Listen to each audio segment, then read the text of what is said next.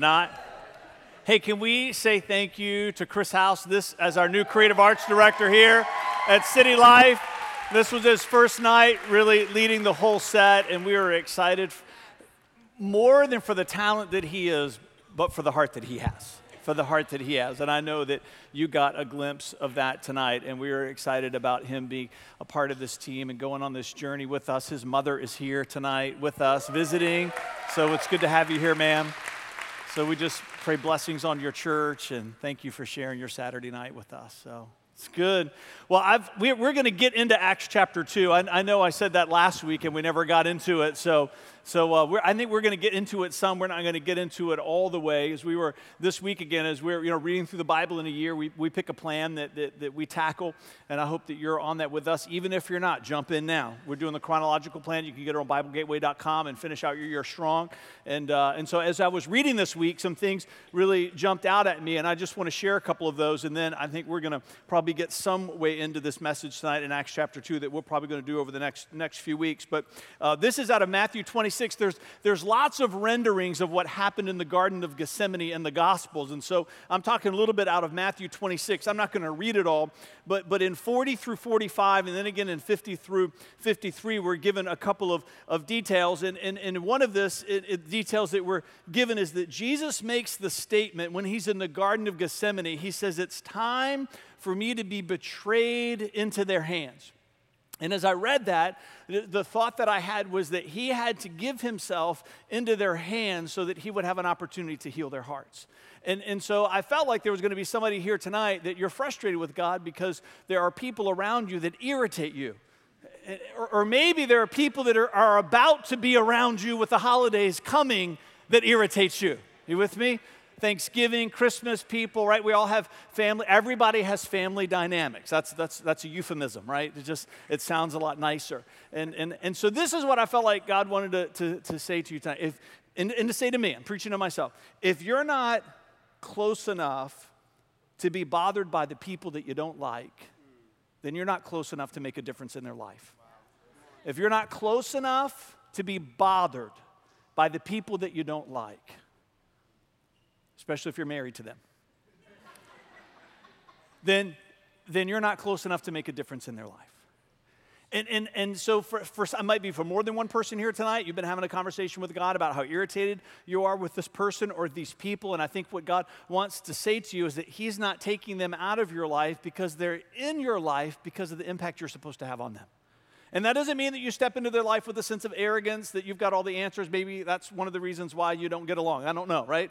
But there's a humility that you can bring to those moments that the Holy Spirit will help you navigate, where you can begin to love them, where you can begin to serve them. The Bible talks about how a kind response, you know, to something unkind does to you is like heaping burning coals on their head. We've taught on this before, and, and, and that's misunderstood so often because people think that means it really gets to them, right? That it's like putting heaping coals on their head. So now all of a sudden, your motivation for being kind to them is to harm them right? Which is, but really, that's, that's pointing back to something in the Old Testament where when Isaiah was called, there was a coal that was taken from the altars of heaven that was put on him to purify him. And so, this, this, this picture that Paul's pulling, this it heaps burning coals on their head, is pointing back to this idea that the, it brings heaven into their life to bring healing to who they are. Does that make sense?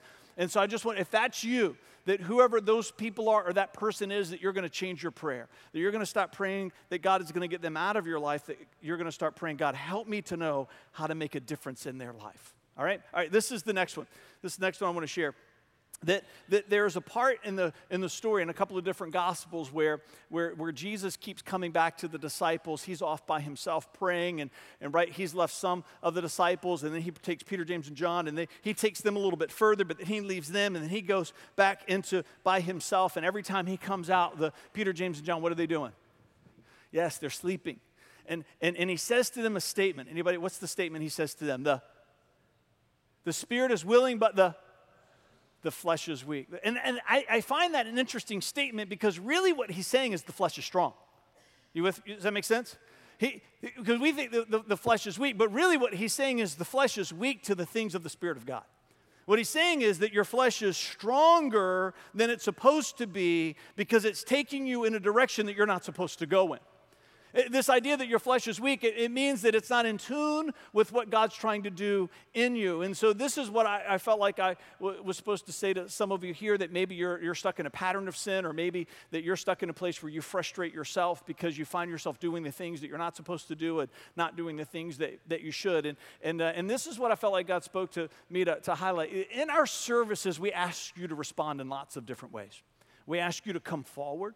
There might be times where, where you might, might, might feel a, a, a, prompting to kneel, or we might ask you to kneel. There might be the time where the worship leader asks you to move to the left and move to the right. And, and, and, and, and if you don't have rhythm like me, you're just going in whichever direction you can just to try to keep up, right? But, but what you're going to find is, even though you might feel awkward, and even though I might feel awkward at times, I'm going to participate in those moments. Because I believe one of the reasons why God asks us to do things with our physical bodies, it teaches our physical body to learn that it's supposed to be submitted to the eternal part of who we are. That our, that our temporal is supposed to be submitted to our, our eternal. And we find ourselves in Garden of Gethsemane moments where the, the, the flesh is weak, but really it's strong, and the spirit is willing, but it's really weak. It's, it's because we've not learned to have dominion over ourselves. We've not taught our bodies that you exist to serve me. I don't exist to serve you. Whether it's a sexual appetite or whether it's a food appetite or, or, or, whether it's an emotional appetite, whatever your appetite is that is out of control, I'm telling you, there is a biblical principle. As you begin to practice responding to God with a physical presence, you're training your body to come under submission to the eternal part of who you are that's under the submission of the presence of the Holy Spirit. All right, okay. All right, I got one more. One more.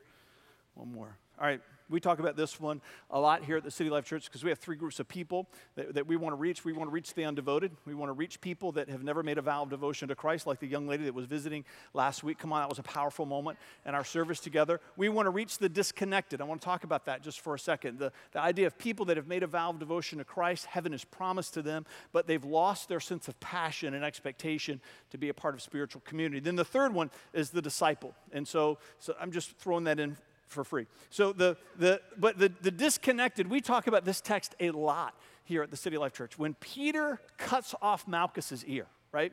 So they have a sword. They come to arrest Jesus. He draws his sword. He's a fisherman, right? So he's casting the sword. He's not so great, which was good for Malchus. And it's a glancing blow. It cuts his ear off. And we believe that that's a prophetic picture of the church that Peter is a prophetic picture for the church that Jesus is establishing, and that sometimes the church hurts the person that it's supposed to heal.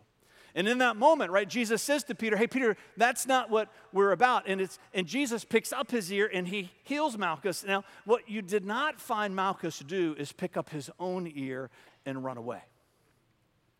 He, he chose to step into that moment and to be ministered to and to be cared for by the Son of the living God. And sometimes we get hurt by the church, right?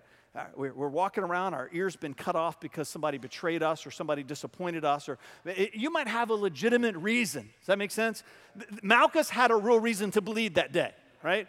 It, wasn't manufactured, it was real stuff, it was real hurt. And you might have every justification and reason for, for why ever you're offended, why ever you're hurt because of what's happened in your past. But at some point, you've got to choose to come to Christ let Him heal you. Let Him bring restoration to your life. And I'm telling you, part of your restoration is going to reconnect you to a family of God somewhere. If you're visiting tonight and that's your story, if it's not here, if you don't resonate with what's happening here, then we, we want to connect you somewhere, but don't live your life as a spiritual orphan. So, so Father, we just say to you tonight, have your way. We, we, we say to you tonight, oh God, that, that, that, that whoever is in this room tonight that needed to hear those things, who's frustrated by someone, who's irritated by someone, oh, that you would do a work in them so that they could go do a work amongst the people, Father, that are bothersome. That they would be a light to this world, they would be salt of the earth that you've called them to be. Father, we, we, we, we lift up the person that's been hurt by the church in the past, that there's going to be healing. To, even tonight, God, even now as we pray that there is restoration, that even now as we pray that they would feel Jesus, your hand touching them, just as real it was as it was for Malchus in the Garden of Gethsemane. And, and, and Father, we, we, we, we pray tonight for the person who struggles. We pray tonight for the person that's stuck in a pattern of sin. We, we pray tonight, Father, for the spirit is willing, but the flesh is weak, that they in this moment would stand up into a new place of authority over themselves. And that your Holy Spirit would be the most dominant influencer of their will. In Jesus' name. Come on, and everybody said together, Amen. Amen. Well, if you've got your Bible, you can turn to Acts chapter 2. We're going to get there. And uh, let me just do a little bit of just some, brief recap. We've been doing our life groups in the book that we've been reading by Mark Batterson, A Circle Maker. It's an amazing book. If you're visiting tonight and you've not had a chance to read that, if you've not read it before, we would encourage you to pick it up. It's just a great, great, it's really an autobiographical sketch of his journey as a person of prayer. And so we, it's just, it's been an amazing experience for our church. And so we've locked into this verse, 1 Thessalonians 5 17, where Paul writes to the church of Thessalonica. He says, uh, pray without ceasing. And so we've been talking a little bit about what that means. It, I, I'm not so sure that it's supposed to mean that it's an ongoing conversation with God that never stops, as much as it is that it's something that we just keep coming back to that we never check it off our list. All I've prayed, I'm done, I'm moving on to the next thing. That prayer is supposed to be something that we keep coming back to all the days of our life, and our great hope that through this series that we're going to pray more. The volume of prayer, not just as by way of a decibel level, but the amount of prayer that comes out of our life is going to grow. And so the, the series, you know, sometimes our series is a how-to, and those are important series, right? But this series has really been about a what is. It's talking about what, what is prayer. And, and, and, we could be do that for the rest of the, the, year. So we focused in on some specific things. And I think the What Is sermon series is so important for us at times because if you never connect with the what is and you step into the how to, you find yourself you're just going through the motions without the meaning. And we want to be a church that helps you connect to the meaning so that when you enter into the motion, that it's going to be more fruitful and meaningful in your life. So we've talked about a person that prays has to have a heart that loves, a heart that commands, a heart that believes. And then we spent some time talking about this idea that praying is more about seeing than it is about speaking. And that's on our podcasts if you're interested in any of those. And so, to, but to get us moving in the direction that we're going to go in tonight, I have to tell a story about my wife that I love. This is one of my all-time favorite stories. I really have two top two stories for Vanessa. She didn't know that I was going to share this, so I'm going to get in trouble, but I'm telling you, it's going to be worth it. It's going to be worth it for you and, and for me at some point. So, so if, if I'm knocking on your door later, let me in. Let me in. So, So, so several years ago, we, we, we made a decision. We're, we're going to go to Myrtle Beach. And, and, and if you go the week after spring break, they have ridiculous deals because everybody goes on spring break. So the week after spring break in Myrtle Beach, it's, it's a ghost town. So all the rates plummet. And so we said, we're going to take advantage of that. So our kids were little. I don't even remember how old they were. They were, I mean, just itty bitty little strollers carrying them, you know, the backpacks, all that kind of stuff. And so we're jammed into this hotel room for, for this week. And so we said, let's, you know, we're, we're, we're active vacationers sometimes. And, and so we said, let's, we're, we're going to fill our, our time with these events. And so we went to Alligator Adventure in North Myrtle Beach. Anybody ever been to Alligator Adventure in North Myrtle Beach? No? Just, all right, I see a couple of hands, see a couple of hands. So, so we get there, we're all excited, and we, really, there's hardly nobody else there, and we come through the gate. And as soon as we come through the gate, there's a fenced in area, the upper right hand picture. You see that? That was there, and, and we were standing outside of it, but we were there by ourselves, and there was no worker inside. And this is Utan. He is the largest crocodile in captivity in America. He's over 18 feet long, and he's over 2,000 pounds, right? So we didn't know all of this information at the time, and uh, which is why this story is so funny. And so Utan was up against the fence, like pressed up, laying right against it, stretched out. And so we come in, and Vanessa says, "Look, there's a statue of an alligator right here at the gate." Oh yes, you know exactly where the story's going, right? And I said, "Honey, I, I don't, I don't, I think that might be real." No, no, no, it's not real, right? It's not moving, it's just stoic. It's just sitting there. And so Vanessa walks over, and so we're having this conversation, right? Honey, I think that's a real crocodile. No, no, no, no, it's just here. It's at the gate. You know, the real, the real stuff's further in. They just put this here to, to, to excite you. And then guess what she does? Right? There is a blessing to having big hands, right? which means you can't fit them through the fences that you're not supposed to. I kid, I kid you not. This is a true story. I'm, sometimes I embellish, I'm not embellishing tonight, right?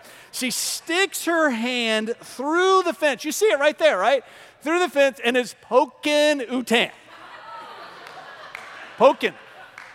And this is what she's doing. I told you he's not real, right? If you know Vanessa, she would never, right, gloat or anything like that, right? I told you. And I, I, kid you not, I kid you not. I remember Ethan, I can see his face now. He was, I don't know, he's just a couple of years old. He's already got a butterfly band aid on his chin because we were in the hotel for maybe 30 minutes and he fell and opened up his chin on the tub. And I'm like, I'm not going to the ER. Give me the butterfly band aid. So I pu- push the skin together, right? And, and so you can, right, as fathers, right, you just, yeah, yeah, sealed him up. He's there. He's got this big butterfly band aid and he's looking up at me. He's not saying anything, but I know what he's doing. Dad, can I put my hand through the fence? And I looked down at Ethan and I went, right? So we continue on the tour. Vanessa, she still has both of her hands, right? She, she pulls her hand. We get later into the tour, we go to a show. Person's got the headset on and telling us all these fun facts. And, and, and, and, and so then the, the person says, How many people saw Utan on the way in? We're looking at each other. And so she, she goes to describe where Utan is in the park and, and what Utan is. He's over 2,000 pounds, over 18 feet long, and he's the largest crocodile in captivity. And as we're sitting there, right, I just get this great grin on my face because I love to be right. I don't know about you, but it's very fulfilling to me. And I looked over at Vanessa, and all of the color was leaving her face, right? was quite pale. And so we, we, we, we, we have this ongoing conversation now, right? We're in this place of who's right and who's wrong. I'll just say, remember the crocodile, right? remember the crocodile. So, so why am I telling you that story? Because, because many of us, we read the Bible that way. This is how we read the Bible. Is it real? Is is it real? And, and some of you are poking at it, hoping that it is. And some of you are poking at it because you're afraid that it might be, because of what it will then ask of you. So, so we just got back from, from, from Origins, this youth conference that the House of Prayer puts on every year, that we have such a great relationship with that church. Love that church. And if you know anybody that lives in the Chester, Chesterfield, South Side area, it's just a great congregation of people there that are so impassioned for God. And, and uh, Andrew Damazio from the West Coast, they brought him in to preach and share. And he's the, oversees a, a huge youth ministry called, I think it's Generation Unleashed, I think is the name of it. And so he's t- talking about how just kids are coming to Christ just by the, by the, by the crowd every week. And, uh, and there's just something happening. There's a revival taking place, if you want to use that word. And he said, I love kids that come to Christ who have no biblical training whatsoever, who open up the Bible and just automatically assume that everything that they see and poke at is real. He said, So I was having a conversation with one of the youth that just recently made a vow of devotion to Christ the other day. And, and he said to me, Yeah, I was trying to heal my teacher with my shadow the other day, but I, I don't know if I'm not doing it right, but it's not working. So I, I was paying attention to the, where the sun was, and I'm in class, and I'm waiting to, and I knew if it would get to the right place, I could turn a certain way, and my shadow would move across the teacher. And so he's uh, not making a joke, right? This teenage, this kid's coming to him and asking, How do am I supposed to do that so it works, right? And if you're familiar with the story, the Bible talks about the early apostles in the book of Acts. If you've never read the book of Acts, you should read that. The whole book. Read it tonight. Come on, it's worth reading. Stay up for it. That, that, that, that their shadow would pass over people, and whatever infirmity, infirmity they were suffering from, they would be healed. And so here's this teenager reading this story in the Bible, poking at it, and you know what they're saying? I hope this works. I hope this is real. God's going to do great things in that young people's in that young person's life. You with me? That there's supposed to be something inside of us when we open up God's word that we say, "Oh God, may it be that this would be real, not that it was real then, but it's going to be real in our lifetime, in our present, in our day, in our time." Acts chapter 2, beginning in verse 1. On the day of Pentecost, now this detail is important to us because there are many feasts that are part of the Jewish tradition. Jesus was crucified during the feast of Passover, Pentecost is the feast that comes 50 days. Penta means 50. It's the feast that comes exactly 50 days after the feast of Passover. Now, we know from studying the Bible that, that, that, that Jesus appeared post resurrection experiences for 40 days. There was about 40 days of Jesus appearing. And so finally, he ascended into heaven and he sent the, the, the, the 120 that were the core, they end up in the place called the upper room. And so if they're on the Feast of Pentecost, then we know that they've been in there for 10 days because he appeared for 40. And Pentecost happens 50 days after Passover. So they've been in this place praying and worshiping and teaching and interceding and lingering for almost two weeks. On the day of Pentecost, all the believers were meeting together in one place. We're going to talk about this word together over the next few weeks. It's in a key word that's used. It doesn't just mean that they were together in a place geographically, it's a big word in the Greek. It also means that they were together of one heart and of one mind. And suddenly there was a sound from heaven like the roaring of a mighty windstorm, and it filled the house where they were sitting. And then what looked like flames or tongues of fire appeared and settled on each of them. Some of you are poking this right now. You with me? Is it real?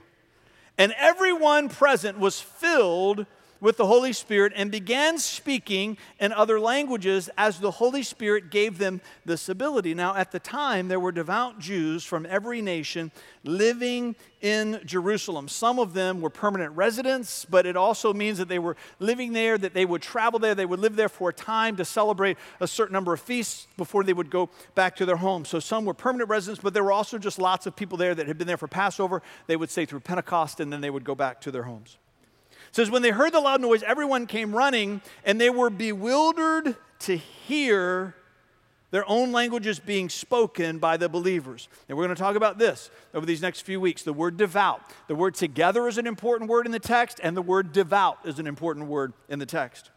They were completely amazed. How can this be? They exclaimed. These people are from Galilee, and yet we hear them speaking in our own native languages. Here we are, Parthians and Medes and Elamites and people from Mesopotamia and Judea and Cappadocia and Pontus in the province of Asia and Phrygia and Pamphylia and Egypt and the other areas of Libya around Cyrene, visitors from Rome, both Jews and converts to Judaism, Cretans and Arabs. We all hear these people speaking in our own languages about the wonderful things that God has done. Psalm 27 13, I would have lost heart if I had not believed that I would see the goodness of the Lord in the land of the living. And they stood there amazed and perplexed. What can this, come on, they're poking at it, right? Is it real? What can this mean? They asked each other. Now, listen to what it says in verse 13. But others in the crowd. There's a great juxtaposition here, a contrast. You got the devout and the others in the crowd. But others in the crowd ridiculed them, saying, They're just drunk, that's all. I talk a little bit about my, my journey, and I've been around a lot of intoxicated people in my day. I can just tell you, I have never mistaken a drunken person to be educated beyond their intelligence or more articulate than they were when they're sober. So I just, I, I, think there's some humor there in, in, in, in, the Bible. They're, they're drunk, that's all it, it says. And so, all right, so, over the next few weeks, we're going to talk about what happens when we step into moments of being together in prayer, reaching through the fence and saying, This is real. We have a this is real faith at the City Life Church. When we open up God's word, we have a belief that it was real for then, and it wasn't given to us to tease us and taunt us about what will never happen for us because we didn't live in the right century. It's given to us to stir an appetite inside of us to believe for it today. We have a this is real stuff, especially when we read in Acts chapter 2. This is what we're going to be going into together, talking about the Holy Spirit as part of this prayer series that, that, that it's real, it was real for them, and it's going to be real for us. And I believe, I'm sold out to the belief that there is a causal relationship between the fact that they were together and that they were in a place of prayer when all of this happened. It's not to discount and displace the sovereignty of God, but I think oftentimes God sovereignly moves at certain times to affirm what we're doing to help us understand that there's a connection between the two. So we're, we're going to hit a few of these. I don't know how far we're going to get into them tonight, but, but, the, but, but we'll, we'll pick it up next week. But the first one is this Together prayer awakens the devout to the presence of the Holy Spirit. Together prayer awakens the devout to the presence of the Holy Spirit. Now, there, this word for prayer is an important word too. The language of the Bible is instructive to us. It helps, it gives us great meaning. And so, in the King James Bible, the New Living Translation, which we read out of it, it, when you go back into Acts 1, I think it's from verse 12 through 14, somewhere around there, it talks about that they were in a place of prayer. That detail is given to us. And the, and the King James, I think, renders it a little bit better. It says that they were in a place of prayer and supplication. And the Apostle Paul makes the same distinction when he writes his letter to the church of Philippi, when he says, Be careful for nothing, but in all things by prayer and supplication with thanksgiving, to let your request be known to God, and the peace of God that passes all understanding keeps your heart and mind in Christ Jesus. And this distinction is given to us because supplication has a, a, a there's a specificity to that. It means that you're asking someone who has the ability to do something on your behalf for a benefit. You have a need, you've gone to a person that you recognize as being able to meet that need, and you're asking them for something. That's supplication. Prayer is a much broader stroke word. This word in the Greek for prayer is a much broader stroke. It can mean declarations to God, it could mean asking something, it could be making a vow, but it's just this idea of stepping into a moment of expression. So we believe that worship for us as a church, you could just call it prayer if you want to. We're declaring things about God. We're, we're stepping into those moments of making vows to Him. I hope you're doing all of that when you're. Uh, all of those words that are on the screen are just given to you that you can borrow them to connect them with feelings that you actually have in your heart. And, and so you call it worship, you call it prayer, whatever you want to call it. It's stepping into this where we're encountering God and we're just beginning to make declarations before our Creator in the presence of our Father. Now, let, us drill down on this word devout, because I think this is, an, this is an important moment. The word devout here in Acts chapter 2, in, in the Greek, it's, it's created by putting two words together, as, as most languages are. They pulled this word and that word, they put them together, and it has a meaning. And this word EU means carefully, and then the word E L A B O N means to take. And so when you put those two words together, it, it, means to take something carefully, or it means to be devoted to something. We, right, we understand this concept. If, if, if you're married, you understand that, you're, that there's a sacredness to that. You, you're taking this on carefully. When you have children, you're taking it on carefully. We understand this concept in, in society. I, I remember when, when Clem and Felicia first had their twins. Is Clem in here? Where's Clem? If you're in here, raise your hand, Clem. I know he's here, but he might be out there working. So when they had their they had their twins, he, it was I want to say that was it the week after. I want to say it was the week after there. If you you got to know Clem, right? Oh, Felicia's in here, right? Felicia's right. She's like this, right? So so Clem Clem comes to I kid you not. Clem comes to church, right? And he has a baby in his hands, wrapped in a blanket, right? And we're thinking to ourselves, because she just had these babies a couple of days ago. What, what are you doing here? And does Felicia know that you're out of the house with these children by yourself, right? And if you know Clem, you know why that's a, that's a very reasonable question. Again, true story, I'm not embellishing this. Clem was walking up to people. How many people did he get? Did, oh, look at all the hands. Come on, that's awesome. I had no idea there were that many people. Some of you, right? If you're not close enough to the people that bother you to be bothered by them, he was walking up to people saying, Could you hold her for a minute? And then dropping her just before they made the pass. There were people screaming in this church, and Clem, what's that? Yeah, it was a doll. Yeah, yeah, it was a doll. It was a doll. Right. Sorry, sorry. yeah, yeah. It was a doll. Sorry, I thought you I thought you made that leap with us already. People are leaving the church. I'm never going back to that place. You still might leave the church, right? If you see somebody coming towards you with the name Clem written on the name tag, people are just going to start shaking, right? You understand that in that moment when someone's letting you hold their child, that there's this idea of a, I'm supposed to take care, right? There, you, you connect with this thought of taking something carefully, and that when you fail in that moment, you feel something deep. Does that make sense? You tracking with me? And, and so, so, so this word that, that the Holy Spirit inspires Luke, the writer of Acts, who also gave us the Gospel of Luke to put in here, he, he says that there were devout people here in Jerusalem. And there were also other people in the crowd. And, and, and I think the Holy Spirit is trying to draw a great contrast between these two groups of people. They all saw the same things, They all heard the same things. They were all in the same place together. They, they all shared in that moment, but they had a completely different reaction to what was taking place. And I think that God's trying to say to us that who we are affects what we see and hear when we step into kairos moments. Pastor Ron Johnson was here recently. I think he's, he's, he's added to the language of our church. He had that amazing sermon. They talked about the difference between kairos moments and chronos moments. That kairos moments are moments where God steps into natural time, chronos, right? He steps into natural time and he does something supernatural. It's a kairos moment, what we see here in Acts chapter 2, the, the birthing of the, of, of the church, but also something being born inside of them. And who you are in those moments, who we are in those moments when we're surrounded surrounded by them, it affects our response. That's why you can leave service like some of us are going to leave here tonight, right? Excited about what happened here, excited about how God moved in people's hearts. And it might be, I'm just going to come at you a little bit tonight. It might be that you're going to leave here and go, What were those people so excited about?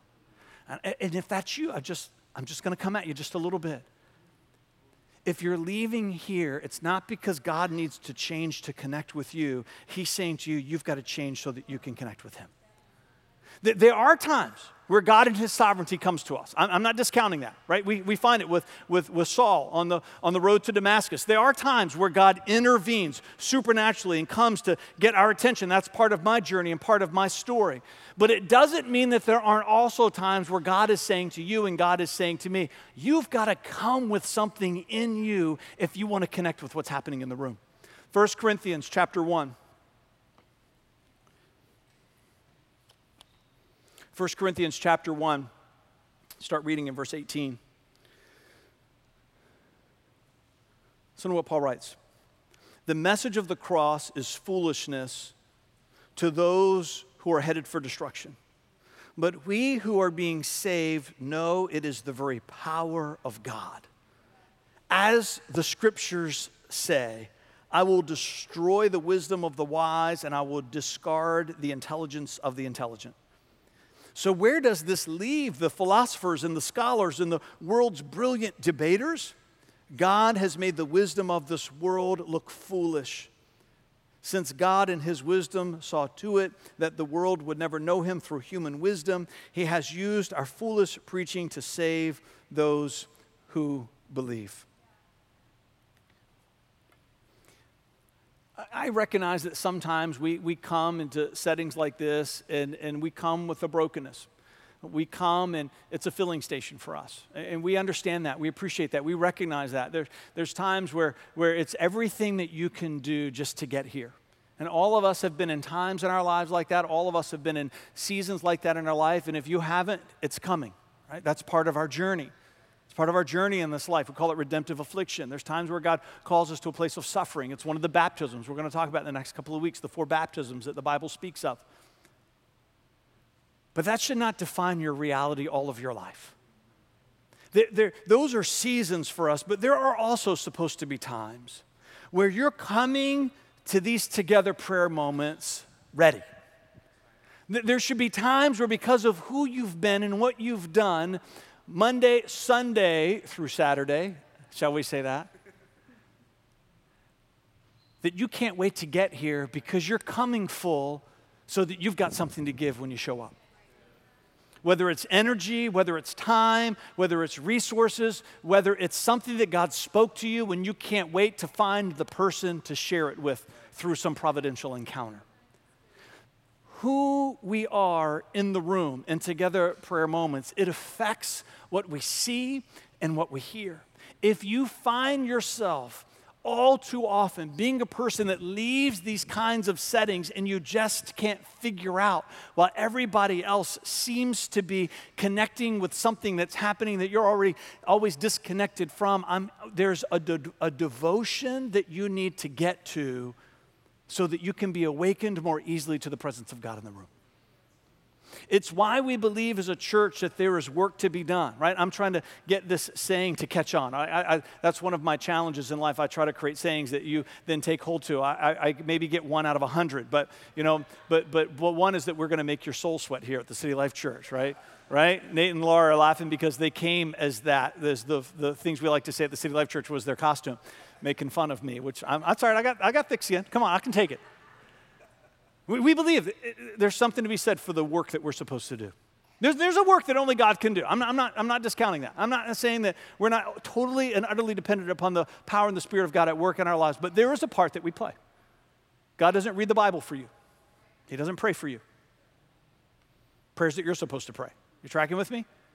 He, he's not giving of your resources on your behalf. He might be, right? If you're not giving it, he might take it from you. There's a lesson to be learned there. But you, you understand what I'm saying. There's, there's, we call them pathways. There's 12 pathways that we teach and talk about as a church. That, that as I walk in these 12 pathways, it, it's a way for me to step into deeper places of devotion. And as I fill my life with these 12 pathways, the things that God says to you and me as we poke at this book and realize the reality of the commands that are there, Jesus said, right, in, in, in John 14 through 17, which was part of our reading this week, if you love me, you're going to Obey my commandments. You're going to do some stuff. And I'm telling you, the more that you give your life to the doing of these pathways, the more enriching these types of settings are going to be for you. Now, you might say, well, that sounds a little bit self serving. Well, I think God invites us into lots of things in this life because He wants us to enjoy it. I don't think He's in it just for Himself. Uh, every time I hear people talking about that, that kind of makes me cringe a little bit. Is it ultimately about His glory? Sure, it is. But He's a perfect Father, and every perfect Father is also in it for their children. He wants our hearts to be stirred. He wants us to feel deeply. He wants us to step into moments like this and have our hearts just come alive with the depth of emotion and feeling that He knows is possible because of who He is and who He created you to be and how that you can connect and interact with Him. And I'm just coming at you tonight that there is a place of devotion that you need to get up to if you want to see and hear the kinds of things that are taking place in rooms like this every time we gather together. I'm going to invite the worship team to come back up.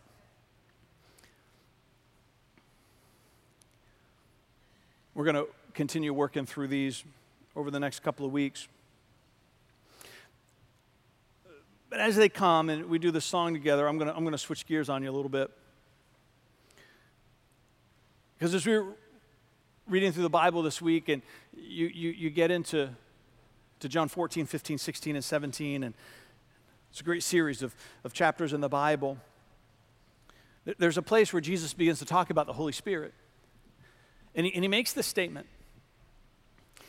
He says, He's with you now, but there's a day that is soon coming where He's going to be in you. He makes a distinction, and it's a powerful distinction. He says to them, Hey, He's with you. He's always been with you, He's been here, He's been present. But He looks at them and He says, Hey, but there's something that's going to happen. He's going to be inside of you. I'm telling you, these Jewish men, I, I, think that caused them to shake a little bit because they understood that the Spirit of God was in one place, and that was the holiest of holies. And only one person could go in there, and that was the high priest, and he could only go in once a year. And what Jesus was saying was, they're poking at it. Utan, right? I, I don't, I don't think this is real. And Jesus is saying, oh, you just wait. He's with you, but soon he's going to be in you. Jesus died to change a preposition. He, he gave his life to make the preposition of that sentence go from with to in. And if you're here tonight and, and you would say, Fred, I, I, I have a sense of God being with me, but, but I, I don't know if this in me stuff is for real. When you make a vow of devotion to Christ, we like to say you take your first spiritual breath. And so we're going to work through this song together. I'm going to invite you to stand. The band's going to begin to play.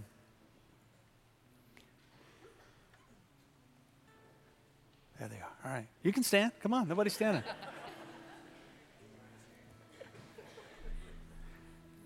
and we're going to we're going to we're going to worship in this song together. And, and as we worship in this, in, this, in this song together, if you're here tonight and you're saying, when I, Fred, when I look inside, I don't know if God's in there. I don't know if he's in there. There's going to be some people that are on this side, and there are going to be some people that are on this side that are here to pray for you. And, when you look back into the story of your life, if you can't find a moment in time where you've made a vow of devotion to Christ, we want you to find it in this moment. If, when you look back into the story of your life, you can't find a moment in time where you've made a vow of devotion to Christ, then we're saying you can find it tonight. That you can move from being with to end. When I was 23 years old and I was in Richmond, Virginia, in my 1984 Honda Prelude, driving down Laburnum Avenue next to Eastgate Mall, you've heard it said many times, I made a vow of devotion to Christ in that moment. And in that moment, I took my first spiritual breath. And I went from being with Him to Him being in me. And God wants you to wake up every day for the rest of your life having a sense of confidence, knowing that He is in who you are. He's in who you are. Father, we just, we say, come and awaken us. By the power of your Holy Spirit,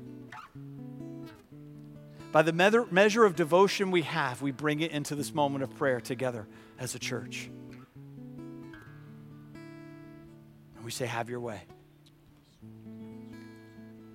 Jesus, we know that you paid a great price for us. You paid a great price to change the preposition in our lives. And for every person that's here tonight that has never discovered the richness and the beauty and the wonder and the awe of your spirit coming alive in them that tonight's going to be their night, that this moment is going to be their moment. That, Father, as we sing this song, that they're going to find their way out of their seat. They're going to take some steps. If they're a person that finds themselves that their spirit is willing but their flesh is weak, that they're going to say to their flesh, Oh, you're coming with me. You're coming with me. They're going to find their way to one of these corners of this room tonight they're going to say a prayer and they're going to offer up some supplications, receiving your forgiveness. And they're going to leave here tonight knowing that not only are you with them, but that you were in them and that you would fill them up to overflowing. Let's worship together. Jesus at the center of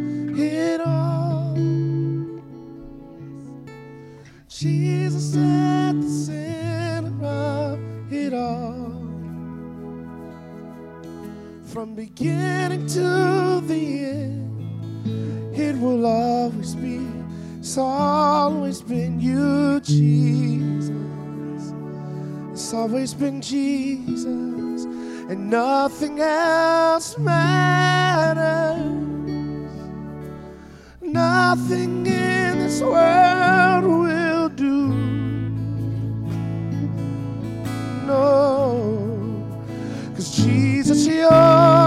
center,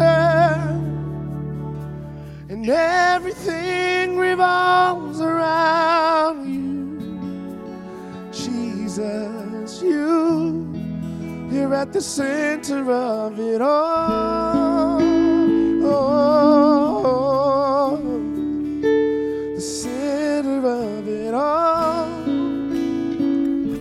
Come on, let's say, Jesus be the center of your church. That's us tonight.